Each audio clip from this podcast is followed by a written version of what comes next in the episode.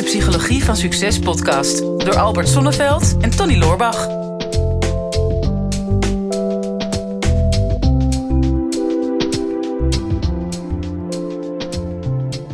Hoe is het met jou met de team spirit, Albert? Met de team spirit, ja, ik heb het met mezelf altijd heel erg goed. En uh, ik heb zoveel deelpersoonlijkheden, uh, minstens, minstens 20, dus dat is een heel team. En die zijn het niet altijd uh, helemaal 100% eens met elkaar. Nou, je bent druk genoeg met jezelf. Ik ben heel erg druk met mezelf. Maar ik moet je zeggen, ik, ik, mis mijn team wel. ja, op kantoor hebben we 15 mensen werken en mm -hmm. dan 70 docenten in het land. Oh, ik heb gewoon honger naar die mensen. Okay. Ik... ja, dat kan je ook heel anders opvatten. ja, ja, ik, wil, ja, ik, uh, ja ik, ik, ik, ik hou van mensen, sowieso. Mm -hmm. uh, en natuurlijk die overbekende uitspraak van, van uh, mensen die zeggen van ja, ik gun jou veel personeel. Mm -hmm. dat, is, dat is allemaal waar en dat is ook niet altijd even makkelijk. Mm -hmm. Maar als je ja, eenmaal snapt wat de kracht van een team is, dan is het ook wel heel leuk om daar ja, intensief bij betrokken te zijn. Er is natuurlijk een heel groot verschil tussen personeel en team. Ja. Dat, dat, ik, ik heb dat altijd gehad in uh, uh, gesprekken, want ik word er ook wel vaak over geïnterviewd, hè, over cultuur en team bouwen. En ik, ik heb heel af en toe eens een keer dat ik zeg het personeel of mijn personeel. Hmm. Ik heb ook wel eens dat ik met iemand aan het appen of praten ben en dan wil ik vertellen dat wij voorheen dan elke maandag met het hele team gingen sporten. En dan heb ik ook wel eens gezegd van, ik ga dan met mijn personeel sporten. En dat vind ik altijd zo naar klinken. Ja. Er schuilt een hele andere intentie achter. Is ook zo. Het team is toch meer dat je het samen doet. En personeel zijn mensen die dan voor jou iets doen. Ja, of Ja. een medewerker. Ja, ja, ja. een werknemer. Ja, Ja. ja, ik vind het heerlijk om een werkgever te zijn. Dat, we- dat wel. dat dan weer wel. in de meest ruime zin van het woord. Maar we hebben een vraag eh, van eh, Rick. Hierover, hoe kon het ook anders? Want eh, we zagen natuurlijk helemaal geen bruggetje aankomen. Ehm, eh, Rick die zegt... ehm, Beste Albert en Tony, ik luister altijd met veel enthousiasme naar jullie podcast. Zelf ben ik veel bezig met het aansturen van groepen en teams... zowel op het werk, tijdens de studie als op het sportveld. Ik ben altijd heel enthousiast, energiek en ga 100% voor iets. Maar hoe zorg ik er nou voor dat de teams waarin ik leiding geef... dit met hetzelfde enthousiasme en energielevel doen... eh, of een wedstrijd slash training ingaan? Ja, Dus ja, dat kan op de werkvloer zijn of op het sportveld. Hoe draag je het over? ja eh, het is een open deur. Maar ik heb denk ik alles bij elkaar 35 jaar in het bedrijfsleven rondgelopen. En bij alle, nou bij allebei veel corporates ook binnen geweest. Ehm, Want dan En- moest je naar het toilet of ja, sowieso. kwam je langslopen en dan eh, nog een keer binnenkijken. E- Even zeiken. maar ehm, het ging altijd weer over hetzelfde. Namelijk, ja, de communicatie moet verbeterd worden. Ja. Eh, zou je iets kunnen doen met ons team op het gebied van communicatie? Nou, en een van de eerste dingen die ik echt wel geleerd heb, is dat mensen de perceptie hebben dat, ze, dat zij wel zelf eh, goed communiceren, maar de ander niet. ik, ik communiceer wel goed, Ja. zij luisteren niet. Nee, nee nou, precies dat. En, en wil je een team gaan bouwen, eh, of wil je een team behouden en misschien nog sterker maken, begin met duidelijkheid. Ik zei het al, het is een super open deur. Maar je denkt dat je duidelijk bent, maar 9 van de 10 keer checken mensen niet of ze wel echt duidelijk zijn. Dus een controlevraag vraag wordt nooit ge- gesteld. Ben je duidelijk in je doelen? Mhm. Ben je duidelijk in je rollen? Ben je duidelijk in je communicatie? Duidelijk, duidelijk, duidelijk. Mhm. En ga er maar vanuit dat je niet duidelijk bent. Dat is Mhm. altijd het eerste wat ik tegen managers en tegen leiders en tegen teamleiders zeg ook. Ga er maar vanuit dat er altijd een aantal mensen tussen zitten die, hoe duidelijk dat je het ook zegt, al heb je het opgeschreven, al heb je het eh, met koeienletters op het bord geschreven. Je denkt dat mensen het lezen. Nee, ze lezen het niet. Nee, nee. Nee. Dus een duidelijkheid kun je iedere dag verbeteren. Nou, maar het, het is denk ik ook de intentie. Hè? En dat is al het verschil tussen mijn personeel of ons team. Dat, daar zit al een wereld van verschil in. Hè? Als jij een, een leidinggevende bent en jij komt vanuit de positie dat je zegt van oké, ik heb de leiding. Eh, dus ik heb bedacht hoe ik het zou willen. En dat hoe ik het wil, dat leg ik neer bij het team. Of bij het personeel of bij de groep. En zij moeten dat nu gaan uitvoeren. En dan hoop ik dat ze dat met net zoveel enthousiasme gaan doen als dat ik dat zou doen. Nou, ik kan je één garantie geven. Dat gaat nooit gebeuren. Maakt niet uit wat het is. Nee. Nee. Want uh, mensen doen niet iets voor jou over het algemeen. Mensen doen ook iets voor zichzelf. Dat is misschien een beetje kort door de bocht, want er zijn echt wel, echt wel uitzonderingen. Maar mensen zijn gemotiveerd en enthousiast en energiek als zij iets doen wat ze zelf hebben bedacht, wat ze zelf graag willen doen. Of als ze zelf weten waar ze naar onderweg zijn. Maar het komt gewoon vanuit, vanuit autonomie um, en vanuit hun eigen zingeving. Dus dat ze zelf weten van ik ben daarna onderweg en ik zou blij zijn als ik, als ik daar aankom. Dan, dan heb je maximale productiviteit. En dat is ook altijd het lastige tussen een, een, een ondernemer en mensen in het team van de ondernemer. Is ik heb wel eens zoiets van hoe, hoe kan het nou dat ik mezelf kan motiveren? Hoe kan het nou dat uh, ik 100 uur in de week kan rammen en niet moe ben. En dat iemand bijvoorbeeld op de loonlijst dan uh, gewoon na 30, 40 uur gewoon, gewoon op is. Hoe, kan, hoe kan daar nou zo'n verschil in zitten? En dat komt omdat als ondernemer verzin jij het zelf. Jij, jij zet zelf de lijn uit. Jij weet waar, waar je naar onderweg bent. Jij weet waarom je het doet. Um, en, en daarom trek je dat. En, daar, en daarom ga je zo hard. En daarom kun je ook de dingen doen die misschien minder leuk zijn. En dat is eigenlijk al een beetje het standpunt van waaruit je wil vertrekken. Je wil niet zeggen van dit moeten jullie doen. Maar je wil een sfeer creëren waarin je samen bedenkt wat je, wat je samen gaat doen. Ja. Um, en dat, dat, is, dat is al de basis. Ja, dat is. Um, ja, ik, ik vat het altijd samen met het woord verlangen. Is er een verlangen om te groeien? Mm -hmm. en, en kun je daarop inspelen? Vervolgens, ja, dan gaat het ook over, hè, want daar hebben we het al over de ander gehad, maar uh, jij bent de teamleider. Mm. Dus um, ja, het woord eindsbaas, daar heb ik een andere betekenis aan gegeven. Eind is voor mij een, een acroniem. En, een eind uh, betekent de, de karaktereigenschappen die jij als leider zou moeten hebben. Of in ieder geval als je ze niet hebt, dat je ze gaat oefenen in gedrag. Om uiteindelijk te zorgen dat je ja, aantrekkelijk genoeg bent om te volgen. Uh, voor je medewerkers of voor je team. Mm-hmm. En, en eind staat, uh, de E staat voor eerlijk. Nou, hoeveel leiders zijn er niet die toch met een soort verborgen agenda of niet 100% eerlijk zijn? Mm. Maar als iets uh, deze tijd geleerd heeft, is het volgens mij wel: wees gewoon 100% eerlijk. Je hebt niks ja. te verliezen, volgens mij. Zou, zou ik zo niet durven zeggen. nee, nee, nee, Maar de mensen die oneerlijk zijn, ja, die, die, die vallen steeds vaker door de mand. Of het wordt steeds duidelijker. Mhm. Of er komt steeds meer weerstand tegen. Uh, het wordt steeds eerder gezien. Dus, dus eerlijk. Die I van eind, die staat voor integer. Integer betekent dat je zegt wat je doet en doet wat je zegt. Mm. En voor mij betekent dat dan dat je niet tegen de een dit zegt en tegen de ander dat. Wat vaak nog gebeurt in teams. Want misschien heb je toch binnen dat team een paar favoriete mensen die je vaker in vertrouwen neemt. Mm-hmm. Iets meer vertelt tegen die ene persoon dan tegen de ander. Ja, dan ben je niet integer. Of je vertelt tegen iedereen hetzelfde en niet tegen de een dat en tegen de Ja. ander. Dus integer. Zorg Mm. dat je. Schrijf even mee. Ja, je schrijft. en, en de N die staat voor mij voor, voor nederig. En nederig wil niet zei- zeggen dat je je onder de mensen plaatst, maar je zeker niet erboven. Eh nederig wil zijn dat je, ja, voor mij zit daar ook dienstbaarheid in. Dat je, dat je vooral, denk ik, de beste leiders zijn dienende leiders. Mhm. Die, die altijd ehm, zichzelf ten dienste stellen van een team.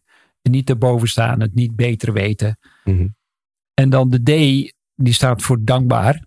Eh, en, en dankbaarheid is vooral dat je ziet wat je wel hebt in plaats van wat je niet hebt. Want natuurlijk, er is altijd iets te verbeteren. Mhm. Bij de ander, maar ook bij jezelf. Maar als daar nou voortdurend de nadruk op komt te liggen, dan worden mensen daar ook gewoon super zagrijnig van. Zeggen, ja, het is ook nooit goed. nou Ja. hebben we dat, die target gehaald. We nemen niet eens de tijd om een succes te vieren en we moeten alweer naar het volgende. Mhm. Dus, dus dankbaar zijn, de successen vieren die je wel bereikt hebt. Ja, met die ingrediënten als karaktereigenschappen, als, als teamleider, ben je super aantrekkelijk om gevolgd te worden. Mhm. Ja. Nou, over dat dienend leiderschap. Ik heb daar een tijdje geleden een boekje over gelezen. Dat heet eh, eh, The Servant. Ehm, en dat vond ik echt een hele mooie. En, en het, ik herkende er wel een hoop in. Wat, eh, wat, wat bij ons eigenlijk onbewust al goed gaat. En dat vergroot het dan nog heel erg uit. Nou, daar kun je nog wel meer mee doen. Ehm, ik heb dat in, in management altijd wel gevonden. Ik weet niet wiens uitspraak het is. eh, managers control, leaders inspire. Hmm. Dat vond ik altijd heel erg uh, kloppend. Van, hè, dat eigenlijk dat principe van ik ben de baas, dus daarom moeten jullie respect voor mij hebben. In plaats van ik uh, loop voorop of ik inspireer jullie. En daarom krijg ik van nature respect van jullie. Hè. Ik, hmm. Het tweede is moeilijker. Maar gewoon zeggen, je moet mij respect geven, want zo staat het in het organogram. Dat is een makkelijkere, zeg maar. Dus dat, dat kiezen de meeste managers. En daar val je ook heel snel in terug. Ik heb dat zelfs uh, in mijn eigen bedrijven gezien. Dat iemand die gewoon uh, werknemer was, uh, gewoon iedereen inspireerde. En dan kreeg hij een officiële managementtitel. En het eerste wat hij deed was het, het oranje hesje aan. Het klaar over effect noem ik dat. Van ik heb nu een soort van macht gekregen. En die macht die wil ik gebruiken. Want anders is die macht verloren. Dus ik ga mensen nu controleren. En ik ga ze zeggen wat zij zouden moeten doen. En dat, op de een of andere manier is dat een hele makkelijke weg. Hè? Om, om te zeggen van het is nou eenmaal zo. Ik doe het volgens het boekje. Ik word niet te close met mijn personeel. Hoor je ook vaak. Hè? Je moet oh niet met jouw team uh, verder gaan dan twee biertjes. Oh ja, de, ja, ja, ja. In, in, de, in, de, in de hulpverleningswereld heet dat afstandelijke betrokkenheid. Ja, Oeh, dat is ook zo'n jeukterm. Ja, klopt, klopt. Hè? Want dan verlies je je autoriteit. Ja. Nou, dan is die autoriteit wel heel dun hoor. Als dat tussen twee, drie, en, twee en drie biertjes zit. Ik denk, nee, je moet, je moet gewoon die poppenkast eruit halen. Je, het, je bent gewoon mensen onder elkaar. Uh, en je bent met z'n allen ben je bezig met hetzelfde. En het is jou, aan, aan jou als leider om uh, de richting te bepalen. Als dat niet uit de groep komt. Want misschien is er juist wel iemand in de groep die op een bepaald gedeelte van het bedrijf de richting wil bepalen. Dat heb ik liever. Ik heb liever dat iemand die verantwoordelijk is voor de techniek. Dat die de richting van de techniek bepaalt in plaats van dat ik dat doe. Hmm. Als het gaat over iemand op de klantenservice. Ik kan wel zeggen hoe wij de klantenservice zouden moeten verbeteren. Maar als iemand daar nou 80 uur in de week in zit en ik niet. Wie zou er dan meer vanaf weten? Ja. Dus, dus dat, dat doe je samen. Alleen jij als leider Um, jij, jij, bepaalt de richting als er, als er geen richting is of geen duidelijke richting is. En um, jij inspireert. Hè? Dus ik vind dat je autoriteit moet krijgen doordat jij verder bent. Hè? Dat jij de moeilijkere beslissingen neemt. Um, dat je uh, laat zien hoe jij leeft en dat andere mensen dat kan inspireren. En dat kan zakelijk zijn, maar kan ook fysiek zijn of, of, of qua persoonlijke ontwikkeling of qua relaties of of wat dan ook, dan krijg je een soort van natuurlijk respect. Ja, dat heb je. Jij hebt het allemaal wel. Hè? Als ik, dat, ik zit even mee te tellen, maar ik denk, ja, al die eigenschappen die bezit jij wel natuurlijk. Nou, ik kan het in ieder geval heel goed uitleggen hoe het zou moeten zijn.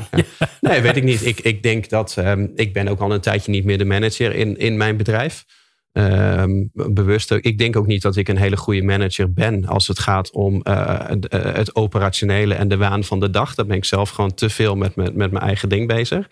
Maar um, wat ik wel altijd heel belangrijk heb gevonden, is gewoon het dienende. Dus om gewoon beschikbaar te zijn. Eigenlijk als jij de leider bent, moet je agenda eigenlijk leeg zijn. Je moet zelf geen taken hebben. Maar je moet dienend zijn voor als, als jouw team jou nodig heeft.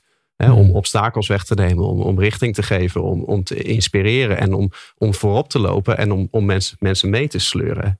En, en dat is wel een moeilijker pad dan het traditionele uh, vanuit het organogram gedacht, zeg maar. Alleen als, je, als je dat doet, als je dat op die ouderwetse manier doet, hè, het organogram uh, controleren, uh, werk geven en, en, en zeggen wat er niet goed is, zodat mensen dat kunnen verbeteren, dan ga je altijd een, een gemiddelde versie krijgen van de personen in je team die zouden kunnen zijn. Ze zullen nooit boven zichzelf uitstijgen. Mensen gaan, gaan altijd gewoon precies datgene doen wat ze minimaal zouden moeten doen. En daar, daar word je gewoon niet vrolijk van. Nee. nee. En zij ook niet. Nee.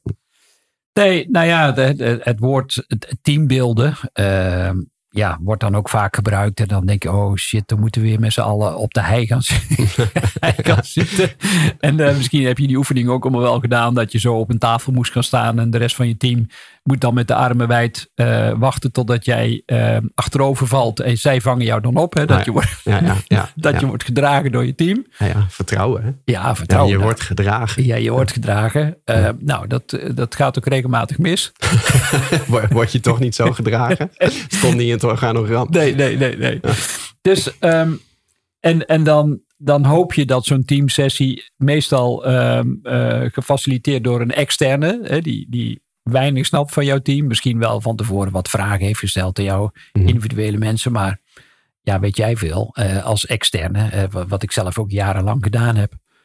En um, wat het allerergste dan is met zo'n teambuilding, is dat de manager zelf niet aanwezig is. Nee, want die heeft het te druk. Ja, precies. Die staat daarboven. ja, ja, ja, dus wat, wat ik vaak geleerd heb bij dit soort trainingen, is dat ehm, degene die, hè, als er teambuilding gedaan moet worden, degene die ehm, de opdracht verstrekt, meestal ook degene is die het probleem heeft veroorzaakt. Ja. en die is er dan niet. Nee, Ja, ja. Dus dat is, al, dat is al een lastige. En ik, ik zeg altijd van ja, teambuilding, daar heb je een dagtaak aan. Uh, sowieso begin je met het, met het verstevigen van de onderlinge band. Dat, dat, dat kun je op allerlei manieren doen. Door echt oprecht interesse te tonen in je team en in de groei van het team. Wat vinden we dat we al goed doen en wat vinden we met z'n allen wat nog beter zou kunnen. dus hoe goed vinden we dat we nu iets doen op een schaal van 0 tot 10? Mm hoe, hoe goed zouden we het moeten doen en wat zouden we kunnen doen om dat verschil te overbruggen? Nou, je hebt dat toen een keer gedaan toen wij met het hele team in Marbella zaten. Volgens mij hebben we jou eh, een dag ingevlogen. Want we hebben natuurlijk geen respect voor jouw agenda. maar was niet zo heel erg hè, om daar te komen. Nee, lekker in het zonnetje zaten we lekker op het grasveld buiten. En toen had jij ons ook in, in teams verdeeld. Ja. En, uh, en toen was dat inderdaad ook een van de opdrachten van uh, hoe goed vinden we dat we het doen. Uh, En wat zou, er, wat zou er beter kunnen. En dat was een van de eerste keren bij ons, omdat we eigenlijk, wij hadden altijd een organisatie waar het gewoon mijn bedrijf was en de rest was dan het team. Nou, daarna zijn we gaan splitsen in verschillende BV's en alle BV's dan partners. En dat was ook de eerste keer daar dat, dat ik officieel dacht van, um, ik, ik laat het los en ik laat een leiderschapsvacuum vallen, kijken wie erin stapt. Nou, een heel lang verhaal, maar dat ging de eerste dag niet helemaal goed met een uit hand gelopen feestje. En toen zaten we daarna zaten allemaal een beetje in die zoekende rol van... Uh, Oké, het uit de hand gelopen feestje heeft laten zien dat als iedereen verantwoordelijk is, dat er eigenlijk niemand verantwoordelijk is. Dus mhm. wie pakt het leiderschapsvacuum? Ja. Wie stapt erin? En dat, en dat kwam uit die opdracht kwam dat heel mooi. Dat heel veel mensen eigenlijk zoiets hadden van ja, ik heb eigenlijk mezelf nog nooit in een positie gezet om na te denken over wat er goed gaat in het bedrijf en wat niet. En wat mijn advies daarvoor zou zijn. Dat, dat, dat is echt een hele, hele belangrijke stap geweest. Ja, ja. Dus, dus als je dat, als je dat teamconnectie uh, en de teamverbinding uh, stevig hebt gemaakt, dan daarna dan ben je niet klaar. Want dan zul je ook steeds met het individu in dat team uh, moeten blijven communiceren. En hm. dat kun je natuurlijk doen in een bilateraal overleg. Zoals dat ja, dan. dat heeft mijn voorkeur. ja. Of, uh, nou ja, weet je, dat, dat, dat, een functioneringsgesprek. Nou, als je ergens mensen mee de kast op wil jagen, dan is, is het dat wel. Want ja, dat is natuurlijk ook zo old school als dat maar zijn kan. Ja, wij noemen het groeigesprekken nu. Ja, ja, ja nou dan, dan, dan is het alweer wat beter. en ik wil niet zeggen dat ze niet moeten gebeuren. Alleen, um, ja, vaak in de informele sfeer kun je mensen veel beter leren kennen en, en, en veel makkelijker ook connectie maken op momenten dat ze het niet verwachten. Want je zegt ja, volgende week donderdag om twee uur heb jij een groeigesprek. Dan moet je groeien. ja, dan zijn mensen al tot de tanden toe gewapend. Te zeggen van ja, goh, ik, ik laat de beste versie van mezelf zien. Het is, ik ben al mhm. aangenomen, maar het voelt een beetje als een sollicitatiegesprek. Mhm. en, en, en ergens zijn mensen toch super bang om beoordeeld te worden. ook dat, ook, ook weer zo'n woord, een beoordelingsgesprek. Mhm. Ja, en ik snap dat het in grote bedrijven of organisaties misschien nog noodzakelijk is, maar het, het, het voelt zo tegennatuurlijk, want je doet het niet samen. Hè? Dan wordt er echt vanuit een hiërarchie gedacht. Ja. En, en dat wil je niet. Je wil, je wil mensen die, die, die s'morgens enthousiast in bed uitkomen. En dan kun je dat beter ook precies op de man of de vrouw afvragen. Van, goh, wat drijft jou nou echt? Waarom ben je toen de tijd hier gaan solliciteren? Mhm. Wat is daar nog van over? Heb je dat beeld bijgesteld? Hoe kan ik jou het best daarin ondersteunen? Um, en wat mij betreft ook niet alleen maar zakelijk, hè, maar goh, hoe gaat het thuis? Uh, wat is je hobby? Met mhm. andere woorden, zie, zie die hele mens. Hè? Want die, mm. die mens is bereid om toch minstens misschien wel 20 of 30 procent van zijn leven uh, tijd door te brengen binnen jouw team of binnen jouw organisatie. Ja. Wat een, ja, sommige mensen zijn meer op hun werk of zien hun collega's vaker dan hun eigen partner. Mm. Dus, dus ja, ik, ik, dat is de grootste gift die ze kunnen geven, namelijk hun leeftijd. Ja, absoluut. Nou, dat, dat is de, inderdaad de menselijke maat. En uh, ik, ik merkte dat bij mezelf. Ik zat daar vorige week over na te denken. En denk, ja, we hebben er nu uh, tien, tien, jaar op zitten met het bedrijf. Nou, het zijn dan nu zes bedrijven geworden. En nou, het team is groter en ik ben er allemaal hartstikke blij mee. Ik heb ook een andere rol gekregen. Maar ik denk, ja, maar ja, naarmate het groter wordt, vergeet je wel eens wat je deed toen het kleiner was, wat het, wat het zo groot heeft gemaakt, zeg maar. Hè? En ehm, eh, we hebben natuurlijk ook een coronajaar gehad. Nou, dat gaat ook een beetje op afstand. Maar als ik dan terugkijk van ja, wij zijn toen een van de eerste dingen die we deden met, met het eerste team wat toen in 2014 ontstond. Um, toen zijn we in uh, december zijn we naar Date with Destiny gegaan van, uh, van Tony Robbins in Miami. En eigenlijk een beetje per ongeluk, want ik wilde daar naartoe. Had ik al geboekt in januari al. En toen kreeg ik twee jongens in dienst. En ik wist, die hadden ooit gezegd van dat staat op onze bucketlist. Ik denk, nou, dan, we zijn toch maar met z'n drieën, het hele bedrijf denk ik, oké, dan ga ik helemaal, helemaal iets geks doen. Want het kaartje kostte iets van 5000 euro. En dan moest je er ook nog naartoe vliegen, zeg maar. Ik denk, dan ga ik hun dat als kerstpakket geven. Dan gaan we daar met z'n drieën naartoe.